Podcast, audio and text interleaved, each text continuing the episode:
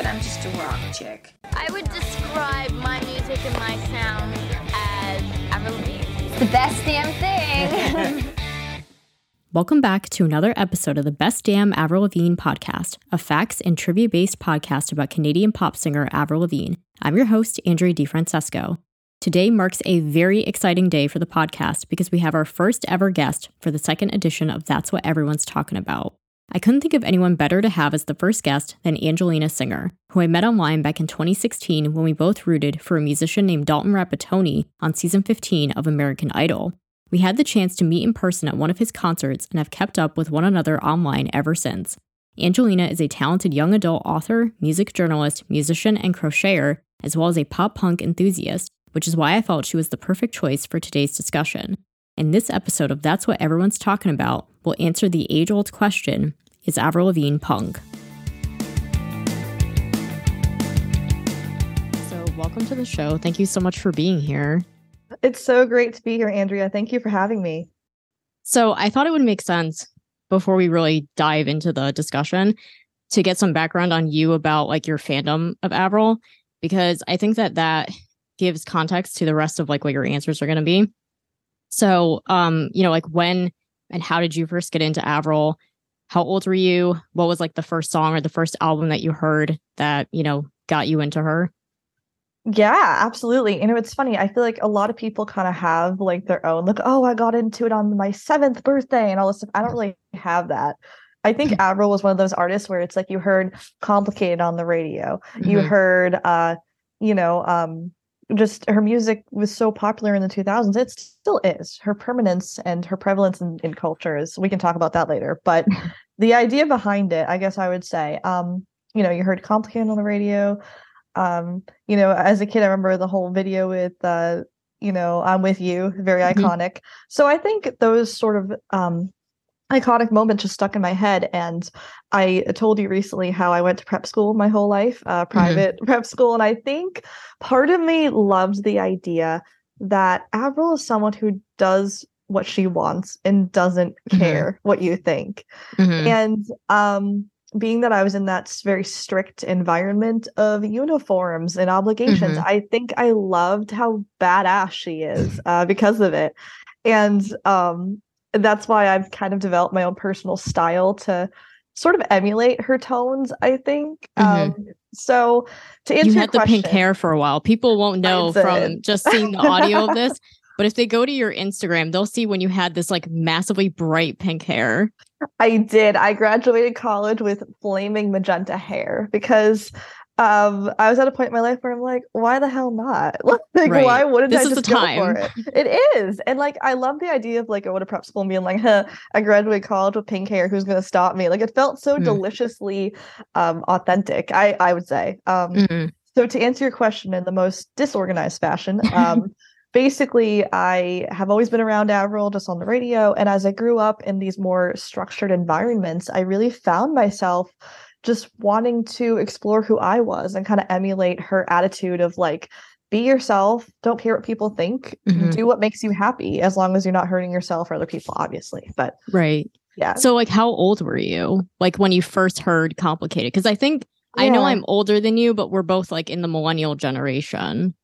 I think I missed millennial by like a year. So I'm a little younger than you. I'm 25. Okay. But um I mean, I can't remember, but I would have to say like around like 10 to 12, maybe I, as a guess, just because.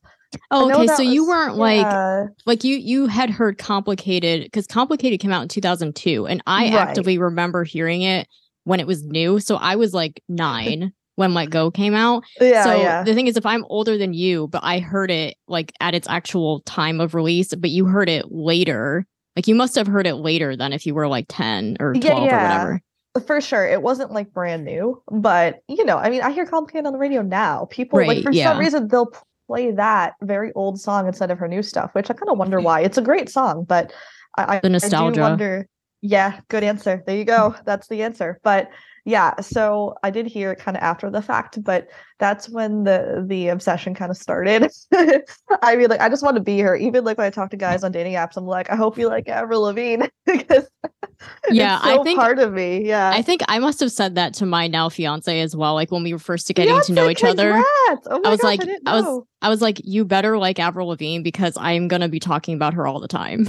oh, congrats! I didn't know that. Congrats to you guys. Thank That's you. Great. Yeah. um, so going back to the age thing then, because I think that does kind of set up the rest of the discussion with like how old each of us were, Yeah. because like if you were like, like basically in middle school then, and you were kind of getting into her a little bit later, kind of like Mhm. you, weren't really there from like the beginning, beginning then. no, I wasn't. I would have been 2002. I would I think you were a little, you would have been a little young. Yeah, I, I would have been a little a little below it, but yeah. yeah so i because i like it i think we'll, we'll get into this later when as we like go through the discussion but like back then i mean in 2002 the internet didn't really exist like the way it does now. Like there was no social media. Right. so keeping up with artists was like a lot different than it than it is now.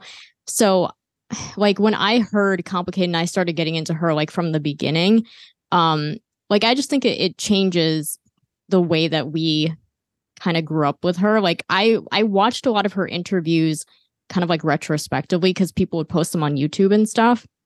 Like i got into her right as she was like beginning her career and i actively remember like when she was a new artist whereas you're getting you got into her like after she had kind of been around for a little bit. So i just think that's interesting. Hmm. the way that we each got into her kind of like at different times i think is going to make an impact on how we answer these questions. So that's kind of why i wanted to see how you know like what our answers were there.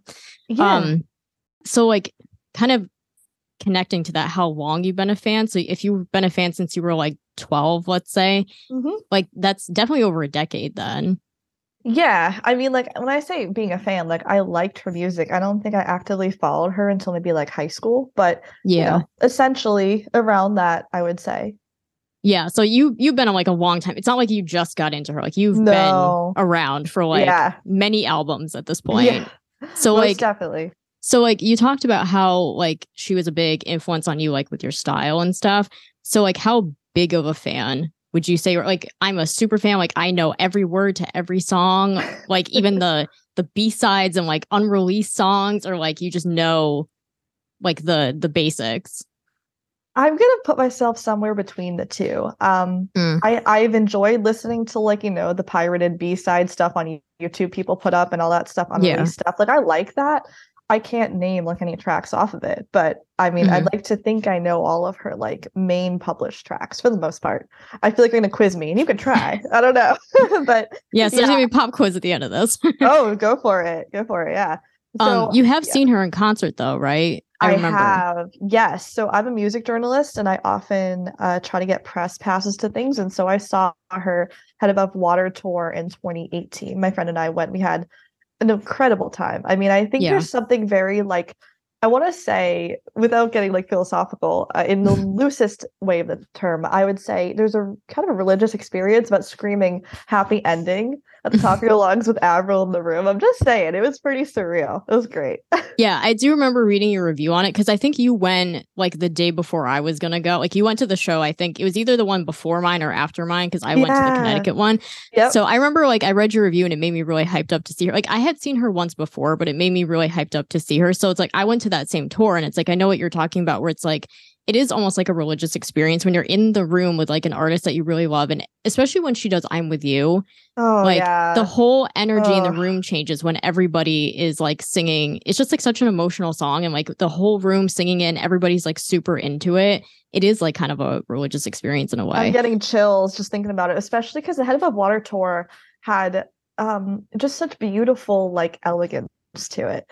And I Mhm. feel like you wouldn't normally connect Avril Lavigne with the word elegant, but she kind of had this turning point. Obviously, her health issue. She really kind of found her faith, which by the way, I love that.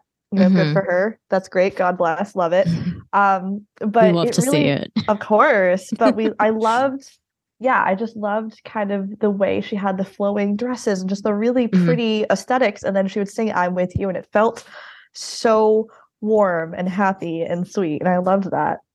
So going back to like how big of a fan are we? It's like Yeah. well, obviously I have a whole podcast about her, so I would say I'm like a pretty big fan. You've seen her in concert at least once before, so it's like you know you you you know things about Avril Lavigne. Like you're Oh, a yeah. qualified expert to talk about this. Oh, I, I try. I try. I would say so. Yeah. So moving on to the next question, then now that we like have the background about like how big of a fan are we both, you know, Yes. um, yes. before before we can like really even say you know is Avril Lavigne punk, I think we have to go into like what punk even is, which is where you come in because I know nothing about punk music. Like outside of Avril, I don't really listen to Mm. that much of that type of music. And I know that there's like you can't like pin down a definition of what punk music is. Like there's so much that goes into it. But I was wondering like what you could share about your knowledge of punk, like punk rock, pop punk. Yeah, no, for sure. I mean, like, it's hard to pinpoint what got me into the genre. I would say, thinking back to my middle school years, I was heavily into like Hannah Montana, Jonas Brothers, like you Mhm. know. Me and too. looking back, right? Looking back, that was pop punk music. I didn't know it at the time. But musically speaking, like I'm a musician, um, Mhm. play guitar, you know, I've done the band camp stuff, whatever. That musically speaking, you have the pop muted guitars, the certain drum styles, like you know what pop punk is. And I didn't know it at the time. But now that I know stuff about music, I'm like, oh shoot, that's why I like pop punk because I grew up on it. And yeah, I have the angsty attitude and the prep school like angst and all that. But I really believe that it was rooted in me kind of early. And then from there, like I started to discover bands like All Time Low, Paramore, like you know the typical stuff that people are into from the 2000s and obviously even now still. Mhm. Um and so as far as uh what's punk, I guess to bring us back to your original uh, point, punk as a style is different than punk music, but punk music it does. It has those qualifications: the pop muted guitars, the drums, the angsty attitude. But at the core, I would say punk music is built on not caring what people think, and that is Mhm. connected to style too. I know. I was thinking about that too. I was wondering, like, how can you, especially like punk fans are very um elitist. I think they're very particular about that genre. They're very protective of that genre. Right. And they're very specific about like this is punk, this is not punk. And so I was wondering, like, how do you define how do you define a music genre? You know, because like I think it's kind of subjective. Like some people listen to a song and they'll say, I think this is punk, and then some people say I don't. Like you you described Hannah Montana music or Jonas Brothers, whatever, as being like that that's like, you know, I think you could say it's like pop punk, but like yeah. you know, like a like a like a punk person would be like, that is not punk well, music at pop all. punk you know? is not the same as punk, and I acknowledge Right. that. Like we Right. have to think about different um, years. Like for example, old Blink One Eighty Two, Travis Barker, all that stuff, all this, you know, all the small things. Like that's Mhm. that's traditional. It's pop punk, but it has a different tone than pop punk of today. It sounds different than Right. like all time low.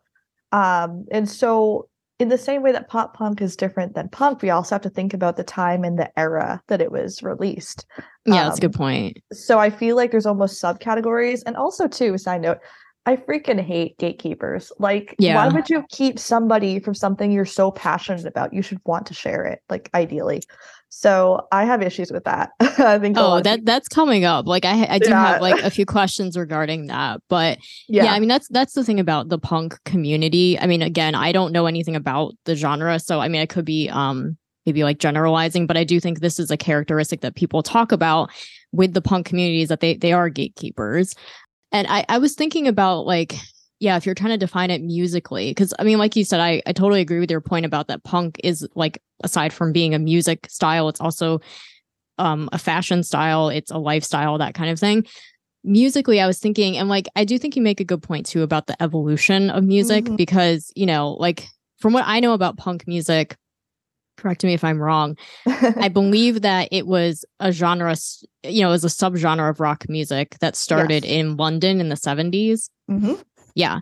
So obviously it's going to evolve over time, but you know, you think about like what what was actually punk from back then like, you know, you had like the Ramones, the Sex Mhm. Pistols, like that type of stuff.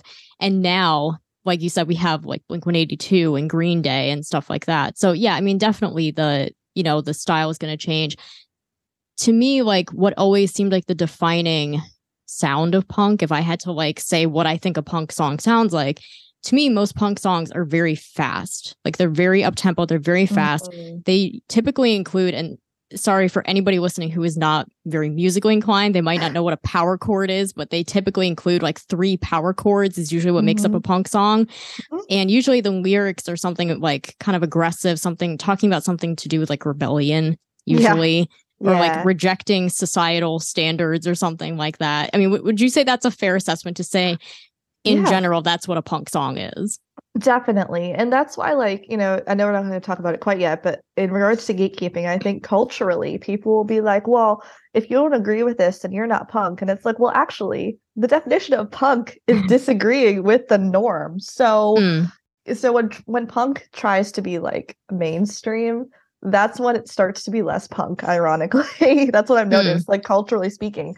So, you know, I think at the end of the day, punk is really just living your best life and being yourself unapologetically. And when you try to tell somebody else you have to agree with me or you're not punk, well, newsflash, you're not punk either then, basically.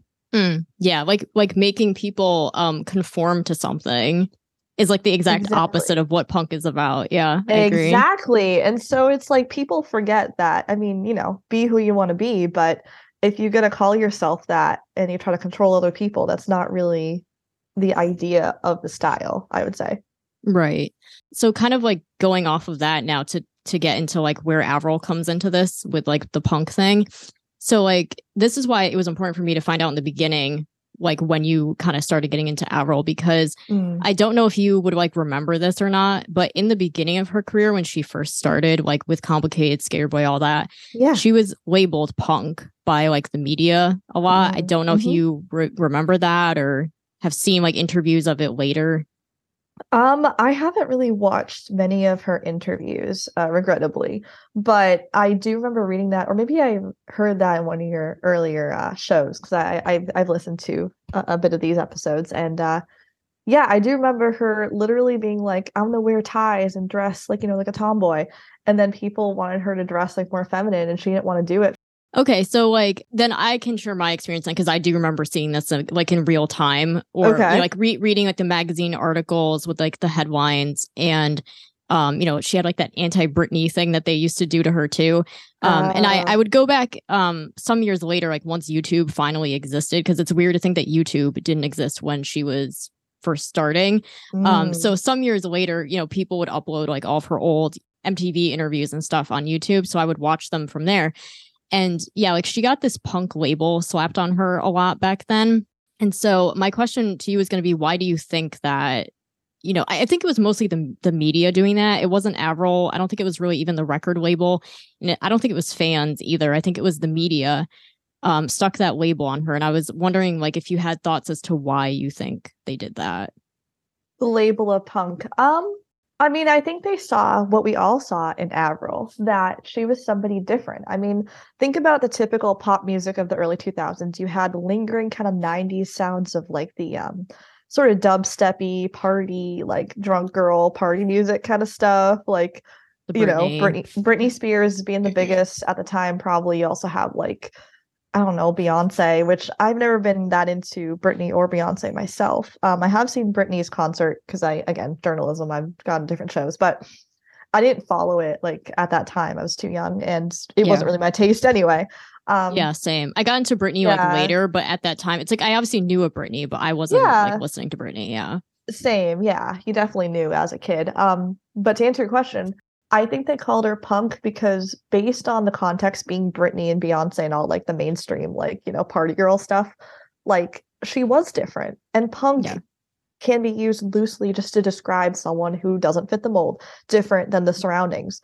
So, you know, like I said, in the way that we also think about different uh, years of punk development, there's different cultural aspects and there's also just categorical aspects of she doesn't fit the typical music that we're playing today. So therefore she's punk. Like, okay. What does that That's really exactly mean? what I think. Is yeah, like, you know, exactly. they they saw that like and I think she kind of said this herself when she would be asked about it or she would she she would talk about how much she actually hated that that people called her punk. But she would say like well, you know, basically they have to call me punk or they have to call me the anti Britney because I am like the opposite. Like they couldn't think of anything else. Like, you know, and also we know that the media sensationalizes everything to sell. Mm. That's how you mm. sell magazines and and get people to click on your articles and stuff is with these like kind of over exaggerated headlines and stuff. So it's like calling somebody the anti Britney or saying like, oh, you know, Avril is like she's ushering in a new wave of punk. Like that's gonna get people to to click on it, you know? And so I think, you know, Avril herself even said she thinks that that's why because it was like she was the opposite of what the the typical pop star was. So it's like, well, they they just have to call me that then, even though like she knew I'm not punk. yeah, for sure. And I think now this is gonna sound like a catch twenty two, but I think she started to lean into what punk is um later on because it's almost like if you can't beat him, join him. I think. Mm. And she actually reclaimed that title and made it her own, which I think makes a lot of sense because if you can't really control the media, you can at least control how you respond to it. Hmm. So mm. I think her choice to to do things her way really solidified her in the minds of her audience as somebody who, sure, maybe she didn't want to be called that, but she rolled with it and made it something that she could then build a career off of. I mean, that, that is like her brand, like even to this day, yeah. especially because of like she, well, she did release a pop punk album with The Best Damn Thing in 2007. And then obviously this year with Love Sux. Yeah. Like the media everywhere, like constantly refers to her as like the queen of pop punk or something like that's like what she's pop punk princess, whatever. Like that's what she's known as. Yeah. She like basically did build her brand on that. I mean, it's a little more marketable than Mother effing Princess because I mean, you know, censors, right? a yeah. little bit. but yeah, I agree. I, I think uh, she made it her own, and it's fun to be along for the ride and kind of see how she continues to develop over the years. So, kind of going along with that, like I said, she used to actually hate being called punk, like at the start of her career. Yeah. So, why do you think that she, like you said, that she kind of rolled with it, and like we we had just said, like she built it into her brand. But like I said, like in the beginning, she actually did hate being called that, and she would try to say like, you know, I'm walking down a red carpet singing complicated and skater, but like I'm not punk. So she used to really try to like kind of clear the air on that and say like I'm not punk. So why do you think she was very adamant about kind of clearing that up? Well, I guess only thing I can think of is looking at the people that were self-proclaimed punk at the time. Maybe again that was let's see, early 2000s. I'm trying to think. Like you said, obviously, you know, um, Green Day was was starting to come around then, no pun intended. Uh, so Green were, Day was they've been around since the 80s, I think, weren't they? I don't know the specifics, but I know they were definitely around doing stuff in the early 2000s. Like American sure. Idiot was like one of their big albums in 2004. So that was yeah. about that time, yeah. Yeah, so if if she sees Green Day as punk because I feel like they lean very obviously into that genre without question. Yeah. Um I mean, Green Day is vastly different from Avril's music. I mean, it's grittier. I think it's in many ways it's not that it's angrier. I think it's angry in a different way.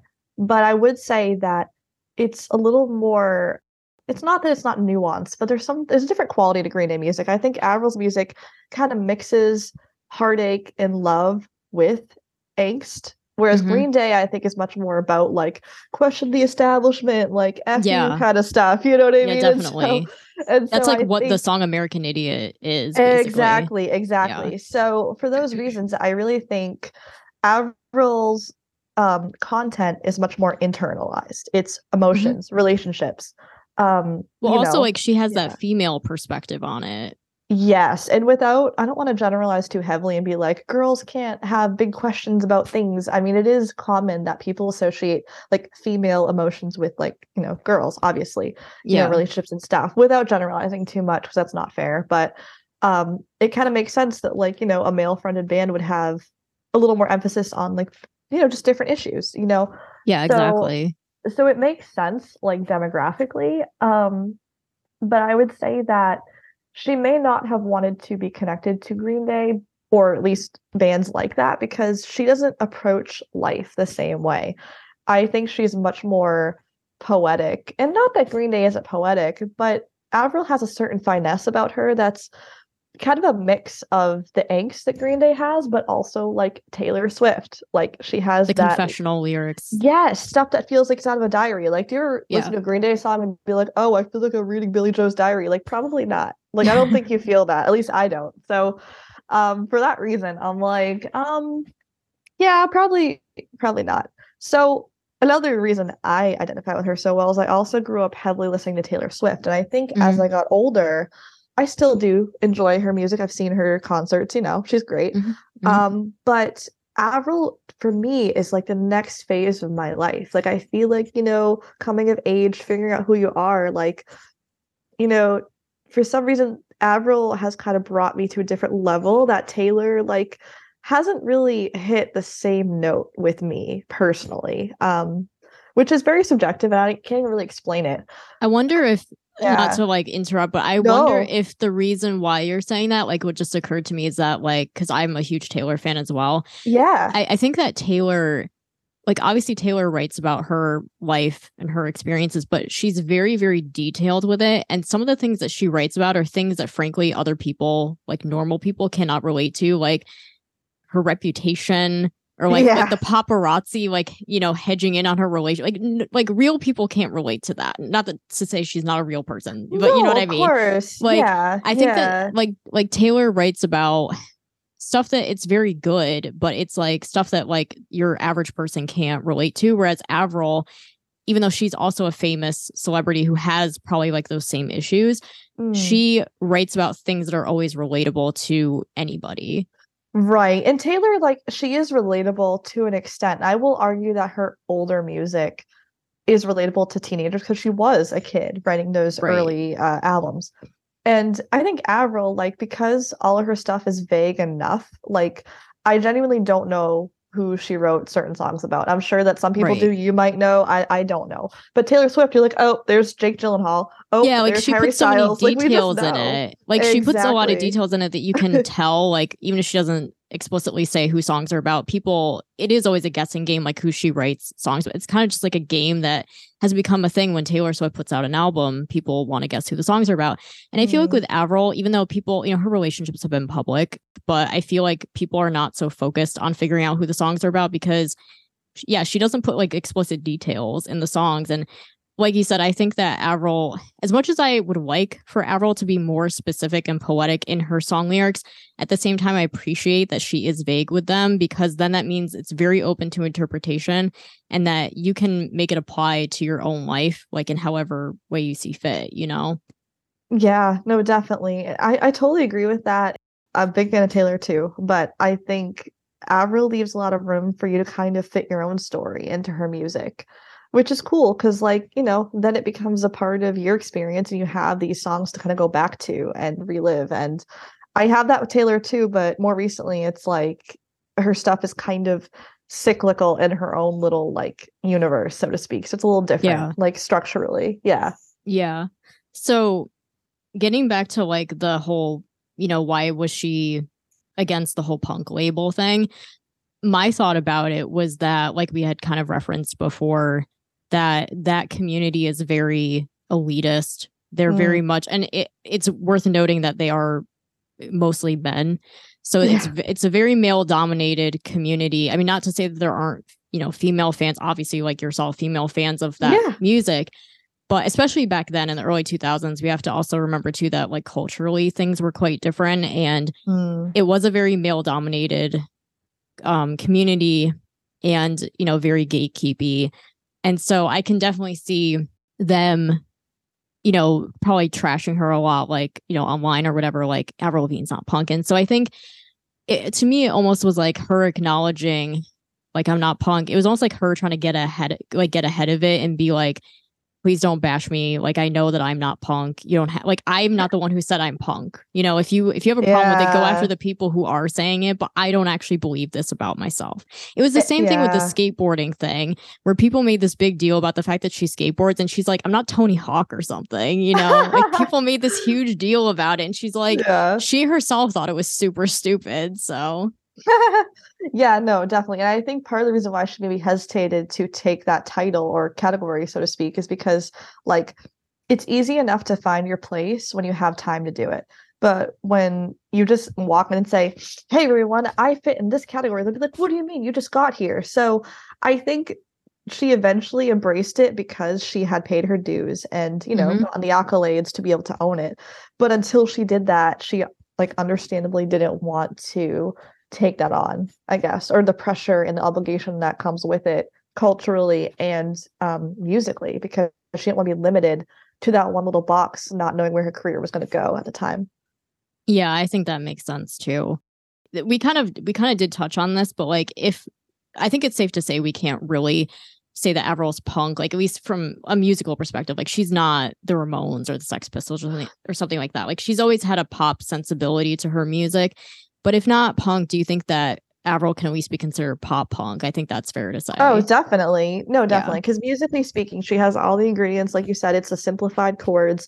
She's not walking in there with like augmented seventh or whatever chords that are wonky that I really should study up on. I don't know them, but it's okay. I don't, I don't either. I don't even know like what that was that you said. Like I, I'm self-taught yeah. at guitar, so it's like oh, I don't oh, even okay. know.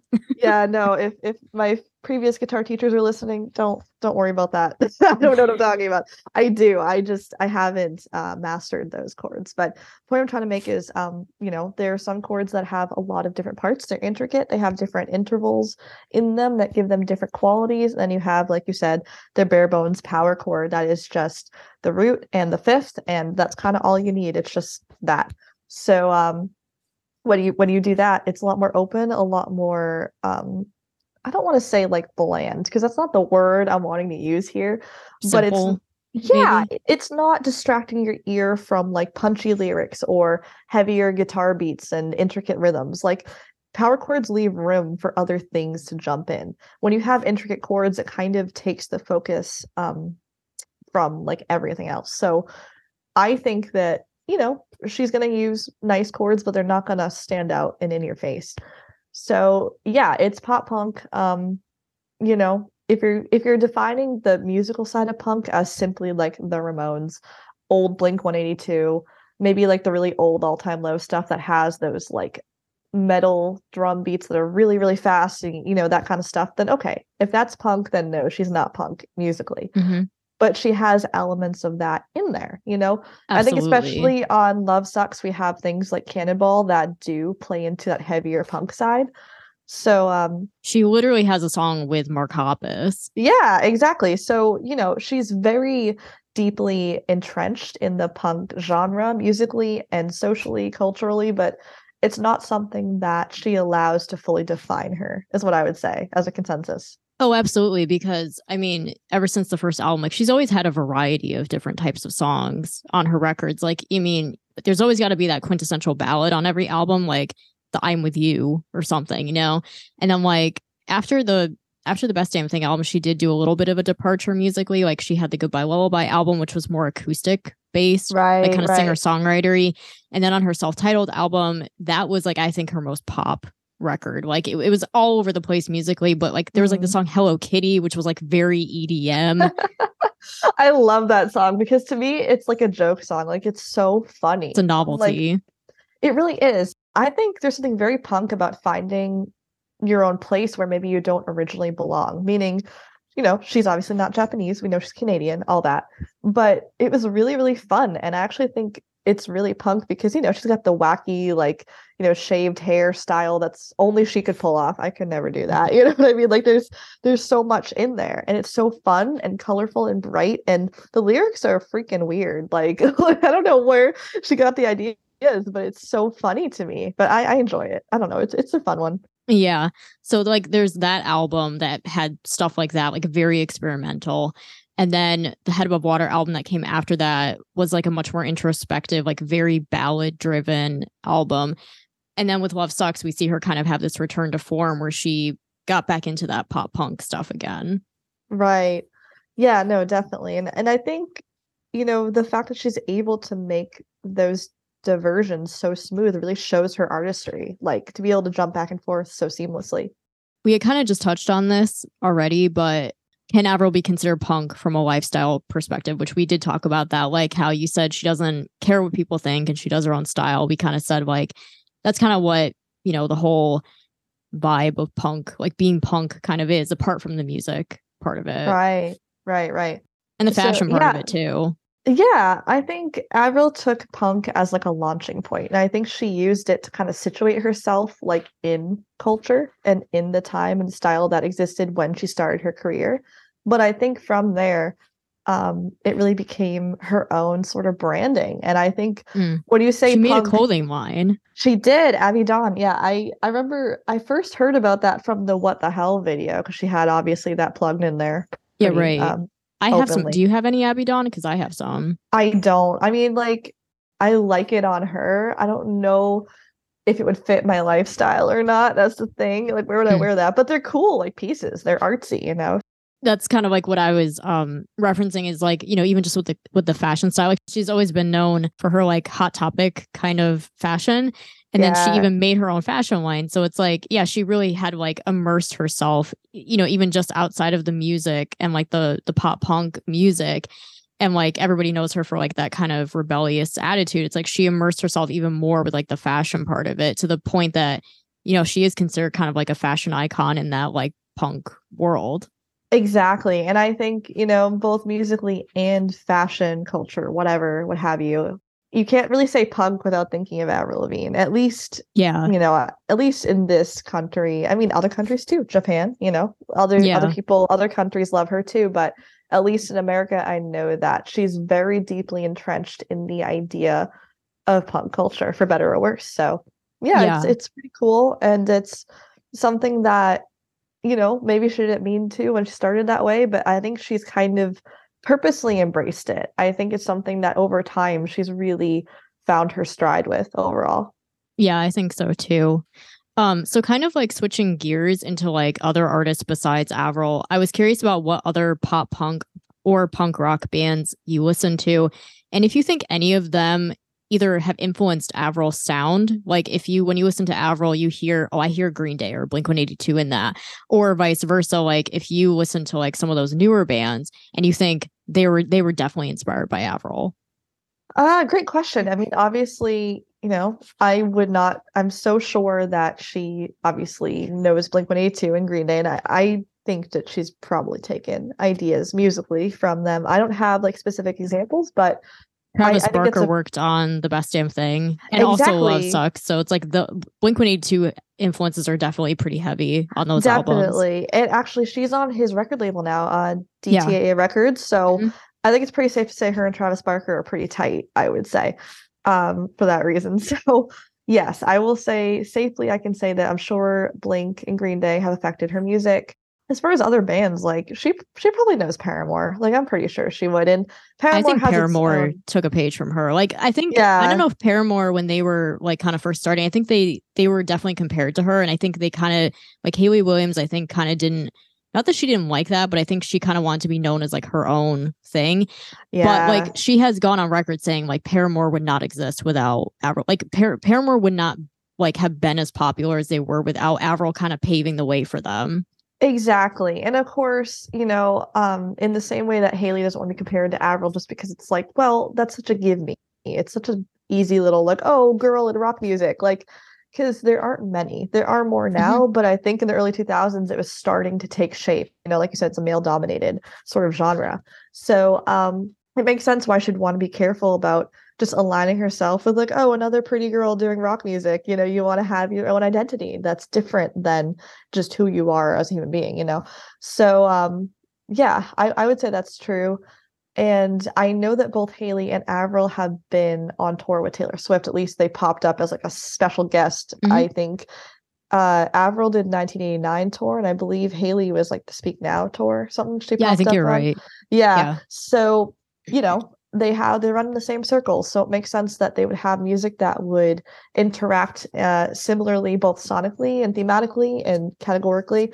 So yeah, I think it's a safe bet. Other bands I listen to would be like All Time Low, a little bit Their of Pierce the. Veil, uh All Time Low and who? Yeah, like so um the frontman, I think his name is Alex Gaskarth. Did I get that right? Yeah, like they like so she actually did like um they were performing at the same festival, I think, a couple times recently, and they decided to get on stage together and do all the small things by Blink Oh, I saw that. Yeah, yeah, the When We Were Young festival. Oh my gosh. Yeah. Yes. I saw those clips. I'm like, damn, like two of my favorites. I would have loved to have seen that, you know? Yeah, so it's like they great. teamed up and they did a Yeah. Blink cover together, and then he's been working in the studio with her because she's working on new music, and so I guess after that they decided to kind of team up and probably write together or something like that. So they are teaming up together. Yeah. Ooh. That's exciting. Oh my god. It's like two of your faves coming together. honestly, like honestly, apologies for the tangent, but I'll share this. Um I wrote a character heavily inspired by Alex Gaskarth, not as a person, like not his personal story or life, but just his snarky personality and appearance. I actually like used him as like a character claim for one of my book characters. so it's fun. You know, I, I like to whenever I write books or you know stories or whatever, I always have to picture like a face. So it's really mm-hmm. fun to like think about people and bands that I admire, just people that, you know, kind of embody the character I'm looking for. So that would be sick to hear music from Avril and All Time Low. I, I hope that happens. Oh, I, th- I think it definitely is going to. Going back to like who Avril might sound like or who she's influenced by, I do know, like, again, I don't know like what you know about her from like her early, you know, life and career, but Yeah. like what, you know, because I've read a lot of her interviews and stuff. I know you said you hadn't really explored her interviews. So like I know like she's talked about her influences a lot. She grew up listening to Green Day and Blink. She, it's interesting because she grew up listening to a lot of country music too. But as far as like when she started getting into like rock music, when she was like in high school, she listened to like Nirvana, Green Day, Blink 182. I think she kind of liked Sum 41 as well. Yeah. Or maybe once she got married to Deryck, I'm sure she was like very in that world with Sum Yeah. 41. Yeah. Um, so I, I definitely think you can hear those influences in her music. Oh, definitely for sure. And I, I mean, I think it's so funny that you mentioned she was into country because I know, like, doesn't she credit like Loretta Lynn as like a big influencer or like no? It was Shania? Twain, I think. That's what it thinking of. was. Yes, exactly. I knew it was one of those, um, you know, country like all stars. And Yeah. Yeah, yeah, definitely. And so, like, um, yeah, Loretta Lynn would be older, like some dad's generation. I was like, wait. I haven't Yeah, heard that. Like, do you know something I don't know? no, I don't. know. we're thinking of Shania Twain. Don't listen to me. I'm a fake fan. Just kidding. But also, like, she was heavily involved in like church music, and that's why, like, I love how she really found her faith again. Um, because I know she was raised like in a Christian faith and all that. So we love to see that. Uh, that's really amazing. You know, I'm very uh, much into uh, Christian faith as well. So uh, it's cool to see somebody who's had an interesting like life um, experience of being, you know, a creative, artistic person, but then also like finding her place again with uh, the values that she grew up with and the core that she has. So it's kind of Yeah. cool how that happens musically too. I wonder if that happened. Like, I think that's kind of what happened. I mean, not just with the Head Above Water album, because you know Right. she had gone through something quite traumatic, and Right. she kind of what she had said like I want to go back to my roots with that album. But I feel like that also happened with this album with Love Sux, with her going back to her like pu- her pop punk roots. Like, Yeah. um, I Yeah, think Head. Above Water was like her root roots, like before she ever became famous. But then like Love Sux, you know, she has said over and over again, this feels like a return to form for her with like even just like her clothes are kind of the same as like what she wore then. And like she says that like the the people that she worked with on this album, they feel like the type of friends she would have hung out with in high school. So I feel like that whole Mm. returning to her roots thing happened again with this album. Yeah, it's like different roots. And I think it's really good to make that distinction that like in life we evolve so much as people, just developmentally, socially, everything. And it's cool to think that she has different roots that kind of um, cr- um chronologically, you know, reflect different eras of her life and how she can revisit those things um, both emotionally and musically and somehow it all kind of fits. And there's something in that that we can as listeners and fans kind of feel in our own lives like oh she's got different facets of herself that she'll show at different times and we can find a piece of ourselves in that as she evolves. We evolve too so it's kind of cool Yeah. And like no matter what, like even though like we had touched on this before with like all the different types of albums, different music that she's released, like regardless of the genre, it always still feels like Avril. yeah Like there's always something about it that still feels like regardless of like what the genre is, it still feels like this is Avril. And I think that's the mark of a great artist because one thing to say, you know, I, I learned this from my, my very first guitar teacher. I, I miss him so much. I haven't seen him since I was like 18, but sweet guy, brilliant. And he always said, don't say you're a guitarist because anybody can learn guitar. Say that you're an artist or a musician Hmm. because that shows that you have something inside you that you're going to share with the world. And it's not just oh i picked up an instrument and know how to play it it's that you're sharing something and you have something in you that's recognizable and while i myself have not taken the singer songwriter route um it's not something I would say never. I just haven't done it yet. so uh so um basically I love that approach though. I think that's what you're touching on with Avril because no matter what genre she does, and like, hey, same with Taylor Swift, she's gone from like yeah. like alternative to some rock Country, to pop, pop. country. Exactly. Same with Avril. She has um this essence that to describe her essence, I would say is somewhere between like, you know, don't care what you think, but also really raw and honest. And I know that's like lame to say because you could say, oh, this artist is so raw and honest, like, you know, whatever we say about everyone. But I actually think she has something in her that's much more centered on just her experiences, but also the human condition that is to be somebody who's growing up in a very high paced environment that is the music industry. Because she, Mhm. alongside Hayley Williams and Taylor Swift, all grew up like they started as teenagers doing this in Mhm. some capacity. And so that is a very unique experience that may be hard to recognize with people like us that aren't celebrities, but we all grew up from children to adults. So we have that in common. Yeah, definitely. Going back to like the whole thing about um, you know, like what has influenced Avril and vice versa. Not just music that influenced her, but I also think it's fair to say like like she has influenced pop culture like Mm. with a, with a lot of like television shows or movies. Like i know lindsay lohan recently um did this thing with i think it was with vogue where she was like going through a bunch of her most iconic outfits and she was talking about the outfit that she wore for the movie freaky friday. She like literally described it as her avril lavigne outfit. So it made me think of um like before we when we were talking offline about doing this and you had mentioned julie and the phantoms to me which i haven't seen the show but like based on your description of it that seems like something that was heavily like inspired by avril Oh, I love that you brought this up. I love this so much. Um, all my friends know me. Ask my ex-boyfriend. I'm obsessed with Julie and the Phantoms. God bless him. I made him watch the whole thing with me. Uh, he said it was okay. But anyway, um, no, legit. is that why um, he's the ex No, yes, no, no, no, no, no. But that's funny. Um, yeah, no, but it's a great show, and obviously for us that grew up on Kenny Ortega, you know, High School Musical, all that stuff.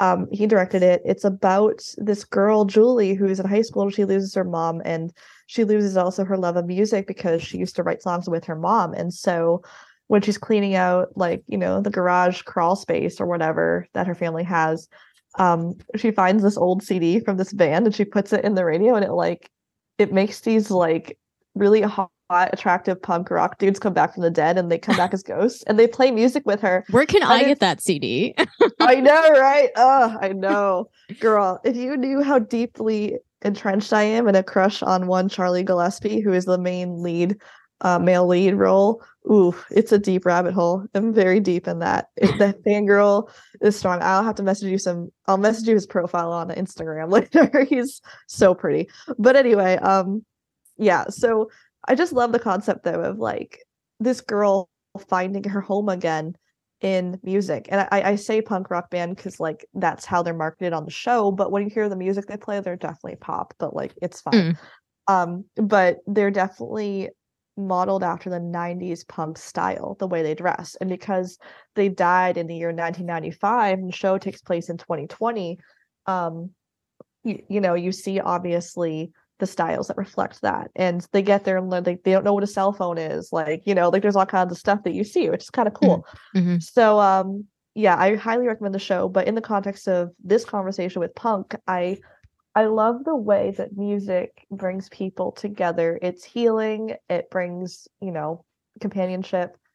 Uh, you know, there's so many things that music does beyond just being a pastime or a hobby. Like there's something about it that unites people that surpasses distance or culture or, you know, politics or anything really. I think music is just a really amazing tool for connection. Um Mhm. and that show embodies that because i mean i i, I i'm not somebody who uh thinks that ghosts function that way but if they did that's pretty cool that music could surpass uh death i guess yeah So, no I i, mean, agree and i don't i don't believe that in reality but i think for the sake of the show uh i think it's really funny and really cute and Mhm. I recommend it. I feel like Avril Lavigne would love that show. I don't know if she's seen it, but it's on Netflix. Highly recommend. Yes, it's marketed to kids, but I think it's adorable. Go watch it. It's great. Like I, I was also thinking too. Like I was gonna do a, a, a whole episode, I think, about like Avril's influence in pop culture. But I always thought, like you said, that you grew up watching Hannah Montana. I feel Yeah. like, I mean, obviously Hannah Montana, it's Disney, and like it's like that Disney brand of like what they would think is rock music, but it's like pop music. Yeah. Like I, I really think. I mean, Hannah Montana was on in 2006, so that was a few years after Avril debuted. I really feel like the musical direction of Hannah Montana was had to have been largely informed by maybe not just Avril, but like Avril was definitely at the forefront of, forefront of bringing that like guitar based pop music into popularity. And I feel like Hannah Montana definitely like took its cues from that. Like Well, I can't it- believe that's yeah. a coincidence. Oh no, I fully agree with you. And uh, we also have Michelle Branch was big in the 2000s. People forget Um, about Michelle Branch. Like I, know that like Michelle Branch. Oh my gosh. like I, I know that like a lot of people credit Avril as being like the one who ushered in that wave of new pop music. Yeah. and she did but like people tend to forget that michelle was kind of there first yes so thank you for bringing up michelle branch You're welcome. And I sadly, like, I don't know that I really got into, I mean, I heard, you know, some of her music on like XM radio as you hear things. And so it's not something I'm deeply d- do- dived into, but, um, you know, Michelle Branch is great. And obviously Alanis Morissette, we have that too, which people say is like the forerunner. that was another Avril. influence of avril's very yeah she was heavily influenced by alanis Yeah, no, but like seriously, anybody listening, I challenge you go back and listen to like Hannah Montana, Jonas Brothers. Like I'm telling you, they literally are pop punk. Like not all of their stuff, they're on the pop side of pop punk, but it's in there. yeah And so when I realized this, I'm like, it makes perfect sense that I like the music I like because I grew up on, you know, sure, Hannah Montana is not like Blink 182 or Green Day. Like it's not one of those tried and true. hannah like, montana is like singing about bringing down the establishment Yeah. the disney establishment. the Disney establishment. Well, it's funny because I feel like maybe there's something to that. Maybe. so um yeah i think it's i think it's fair to say that you know a lot of those tv shows like hannah montana and stuff probably did you know take its cues at least a little bit from avril and that she you know had something to do with inspiring a lot of that stuff in pop culture so kind of moving to like a different topic like i think we had mentioned this before when you said like when avril embraced her you know punk labeling and that you feel like eventually she felt like she could do that because she had earned her dues, so to speak. So that was going to be my question is like over the years, do you think Avril has gained credibility in the punk scene? Like, especially because she has worked with these like pop punk icons like Travis Barker. Yeah, definitely. I think, like I said, um, ironically, she found a home in punk for better or worse. And I'd say that because of that, you know, she has networked with these high profile people that anybody would say, oh, Travis Barker, like he's, you know, a forerunner, Blink 182, of course, like no doubt with that, you know. And I think, you know, her taking the time to network and obviously work with these people, you know, she even has a song with YUNGBLUD that just came out today. Like that's Right. that's a big deal, you know. So she's definitely got her herself kind of on the pulse of what's what's hot, what's happening. Like even like TikTok has brought out some interesting characters that are into the pop punk. Do you know like Jaden Hossler or like Huddy, for example? Mm-hmm. Yeah, I think um Jaden's her label mate. Exactly, exactly. So like I've kind of gotten into their music lately just because like it is very much the same as Avril. Like they're doing the same thing. And of course these guys are a lot younger than Avril, but you know, they're they're hitting the same tone. They're taking the same kind of snarky attitude and the same kind of like fun kind of punk edgy kind of thing. So it's funny how it kind of repeats itself, like not in a boring way. They have their own style. I'm not trying to say they're the same as Avril, but I'm saying that they're approaching the idea of punk music in a similar fashion as Avril. yeah, maybe. that that's what I was gonna say before. The thing Yeah. that I forgot to say is that Yeah. um with the whole Hannah Montana thing, Jonas Brothers thing, that to me sounds like you're saying almost like they were like a gateway for you into like more true, authentic like pop punk music. So that kind of sounds like what you're saying here is that like you know Jaden and all those people like the all the the new wave of pop punk, I guess you could say. Um Avril or maybe like yeah, like Avril might be the gateway into those like newer pop punk artists because they're kind of all like in that same circle. Definitely. So I think once you're in the punk genre and you're so well established the way Avril is, and obviously Travis Barker and people before her, you kind of start to be something that brings in new people too. Like there's something about it that like kind of like grandfathers in, which is a weird way to say it.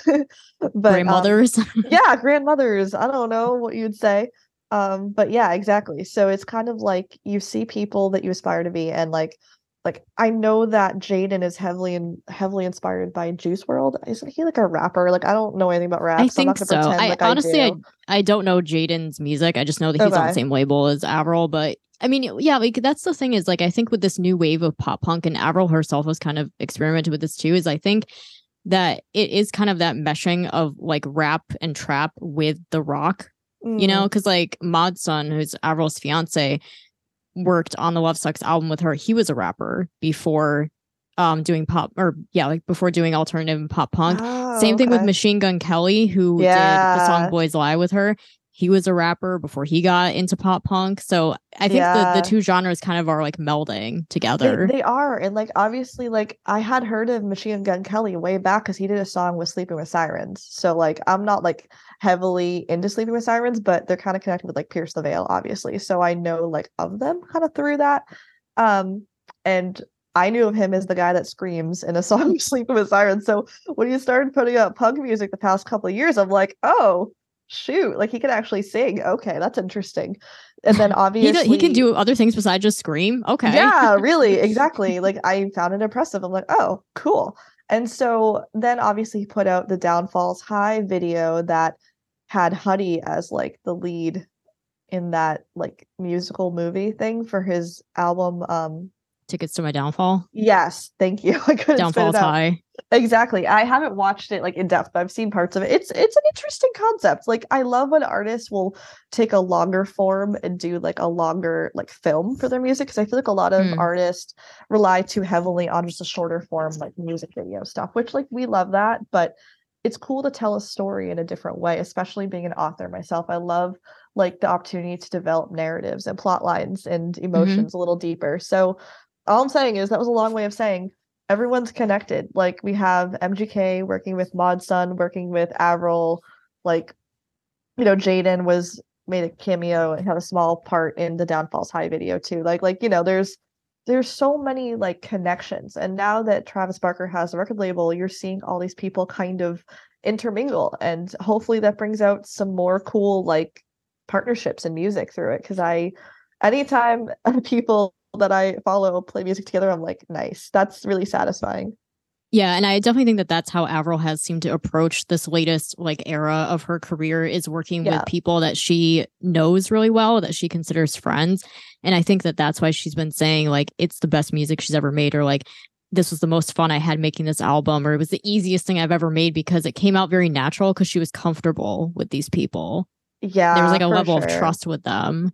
Exactly. And I think anytime, any kind of art you make, music, writing, anything, art, whatever, if you're not comfortable with your label or your publisher or whoever it is you're working with, like it's not gonna come out good. And that's why, like, We've like, seen I'm- that. Like oh gosh, with yeah. um like the Goodbye Lullaby album, the self-titled album, there Mm. was like some collaborators she kind of had to work with to like appease the label. Yeah. And they just like did not sound like Avril songs. Yeah, I mean, like, what was the one? Wasn't one of them with like her ex fiance or something? Chad Oh, Let Me Go?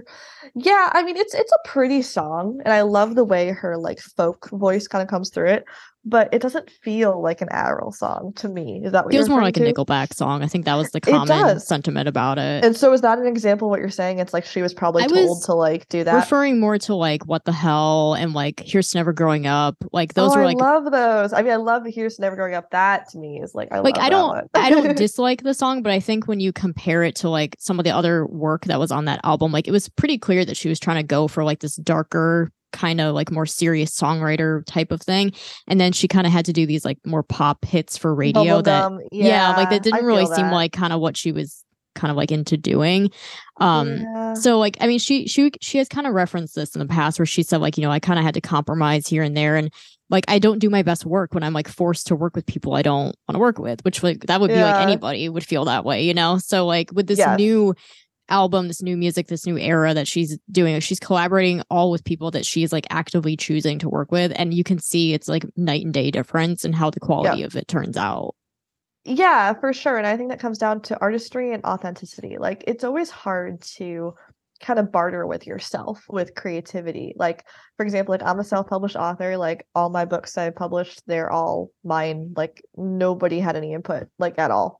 Basically, essentially, you know, like mom always has a little bit of input, but not a lot. At this point, I've, I pretty much do what I want. Mom, moms are allowed to have input. They Nobody do, else. they though. do. Exactly. Pretty much. That's kind of how it goes. And so um, you know, I'm starting to want to branch out to like a hybrid publishing with maybe a publishing house in the future. And I actually have one that's interested in my next concept. You know, it's interesting because to be eligible for that, I would have to tweak my concept a little. And I'm okay with it because it's something that I feel like I can do without losing my authentic idea, my authentic message, and my authentic style.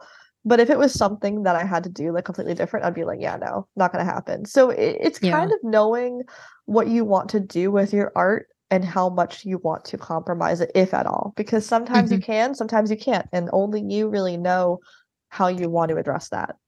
Yeah. So I wanted to ask like what your personal favorite songs or albums are by Avril and how you liked the latest album Love Sux because that's like the pop punk album.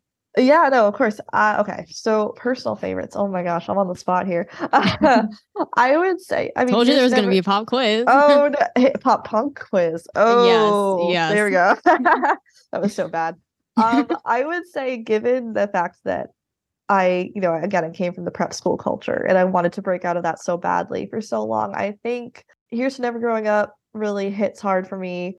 You know, happy ending, obviously. You know, that's something that I feel like everybody relates to. Like, it's just so it's just so honest and genuine and common, unfortunately. So, you Mhm. know, we feel that. We've all been um, in that situation. Oh, definitely. like something didn't turn out the way we wanted. So oh, so much for my happy ending. I mean, I feel like despite actually having been in a relationship and having a breakup that was mutual, like it was fine.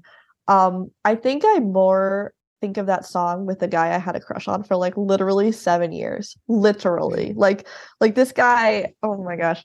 He actually was in a band with my ex like years before that happened. So like it was funny. But basically I started writing novels because of this idiot. Like he I wrote him as a love interest in my first book. so anyway, when I think of, you know, so much for my happy ending, that is I very much think of that, even though it wasn't built on a lot of substance when you're a teenager. Like you just have these feelings and these crushes, and it's very hard to give that up. So as an adult, even though I'm much past that particular person now, I still think of that song with that guy, Mm. even though we never actually dated. Like, is that weird? I don't have to know. get over someone you never even dated. Honestly, yes. But yeah, so anyway, um I love that song. I you know, I think what the hell is kind of a guilty pleasure, but I don't like to say it's my favorite because I don't like it's very rebellious. And so I don't think it's actually my favorite, but I think I like the energy of it without the actual sentiment, if that makes sense. I don't know. yeah. Yeah. Um, because I don't I don't actually think my life is that bad to just be like, well, I don't care about anything. Like I don't feel that way. But Mhm. I certainly appreciate the the energy she puts behind it without being quite that cynical, I guess. Mhm. Uh other favorites. I do love the new album. What's I'm your favorite off of Love Sux? I'm absolutely blanking. Um because I of listened to. No, no, no, like like they're great. Um I think Boys Lie has been stuck in my head. Um obviously MGK on that. It's pretty cool, pretty fun. What about. Avalanche? I know that's like a really fan favorite off that album. I think Avalanche it's a deeper cut. Like I know people love that. I just haven't listened to that one as often. Hmm. Um What about um like FU? That one is like a quintessential pop like pop punk. Like I think that's one of the like heaviest pop punk songs on that record. That's like one of my oh, personal definitely. favorites. I mean, it definitely has that tone for sure. I don't know that it resonates with me personally, but there's no real reason why it doesn't. It just didn't really hit that for me. But I do think it does embody that tone that is heavily punk. Like it's not even that pop. It's straight up punk. Would hang with Blink 182 and Nirvana like any day, probably.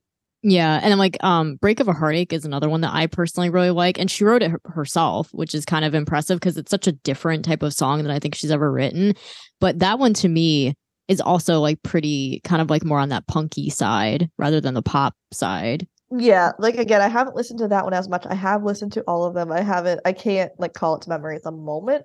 Mm. but um yeah no definitely she that's that album is heavily punk so it's really fun to see her go back to her roots and i really enjoyed the different tones she brought into it um she has the bubbly like boys lie like love love it when you hate me kind of stuff but she also has the deeper ballads too. So um yeah there's a lot in it which i think people should really give it a shot if you haven't listened. Um it's it's it's fun. And i love how aesthetically she's taken orange and made that her new like pink in some Mm, ways. Yeah. it's kind of interesting. It's like a rebranding. It's kind of cool. I don't know. Yeah, yeah.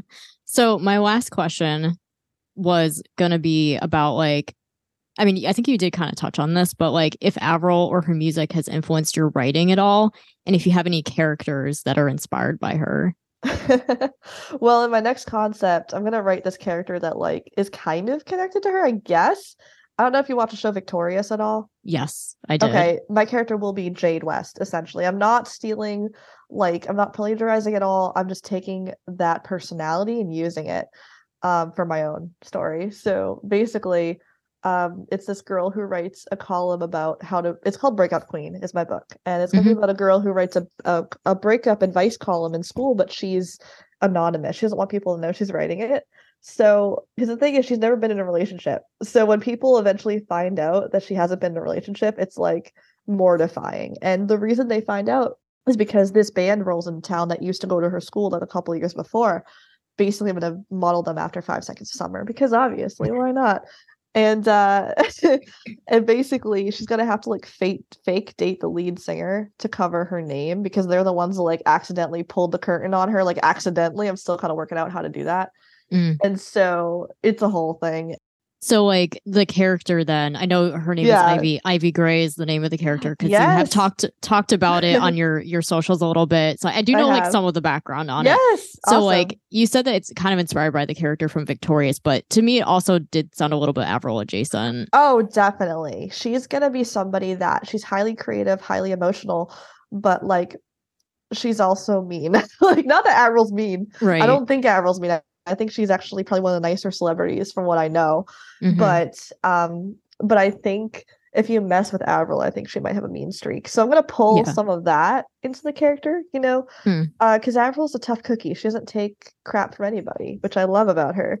And so I'm gonna use some of that for the character, but also the style. This girl is gonna be heavily into metal music. It's gonna be funny because I'm gonna make her like a real snot, basically. And over time, the reader will hopefully come to see the value she brings as a person, but you have to like unravel the layers to get to it. So Hmm. So basically that sounds like something that like when when that novel is finally published, that it sounds like something that will be up Avril fans' alley, I think. I hope so. I'm gonna try to market it that way. Thank you for the uh, the input. I totally agree. Okay, so where can people find you online? Like we just talked about, like finding your social handles and stuff. Absolutely. So I'm at Angelina Singer Author on Instagram and Facebook and TikTok. I don't post a ton on there, but have at it if you want to see what I've been posting. Um, yeah, I love just connecting with readers. Um, I'm an author slash, you know, I study music. I'm a music journalist and an editor and copywriter. So if you need writing or editing, hit me up. My website is angelinasinger.com. And um, yeah, if you want to add these to like your description, that'd be cool, but like no pressure. Yeah. No, no, I will so that people can just easily, you know, link to it. And Yeah. is there is there anything that you wanna like plug like a latest book or project or anything that you're working on? yeah um for more updates you can follow me on twitter too which i should add it's at a singer 320 my latest concept is the rewind duology and basically i went back in time to meet my younger self and have a little bit of revenge on some old middle school bullies there's time travel and romance and it is heavily inspired by my life but there are things that also are extremely fictional so it's a like fun going back in time. yeah yeah yeah yeah. no i use or did that- you really do that? oh man i wish no no, sadly no. So, uh, but yeah, if you want to read it, it's something that I'm giving a portion of the proceeds to an anti-bullying charity known as Kind Campaign. So I'm super psyched about that. Uh, I do conventions and I'd love to connect with readers. So thank you again for having me. This is super fun. Yeah, like I mean, like I said, I haven't interviewed anybody before, so you were the first guest. So thank you for being the guinea pig on Oh this. gosh, of course. I hope you do more. It was fun. Once again, a huge thank you to Angelina for coming on to the show. If you're interested in learning more about her and her books, you can find her online at angelinasinger.com.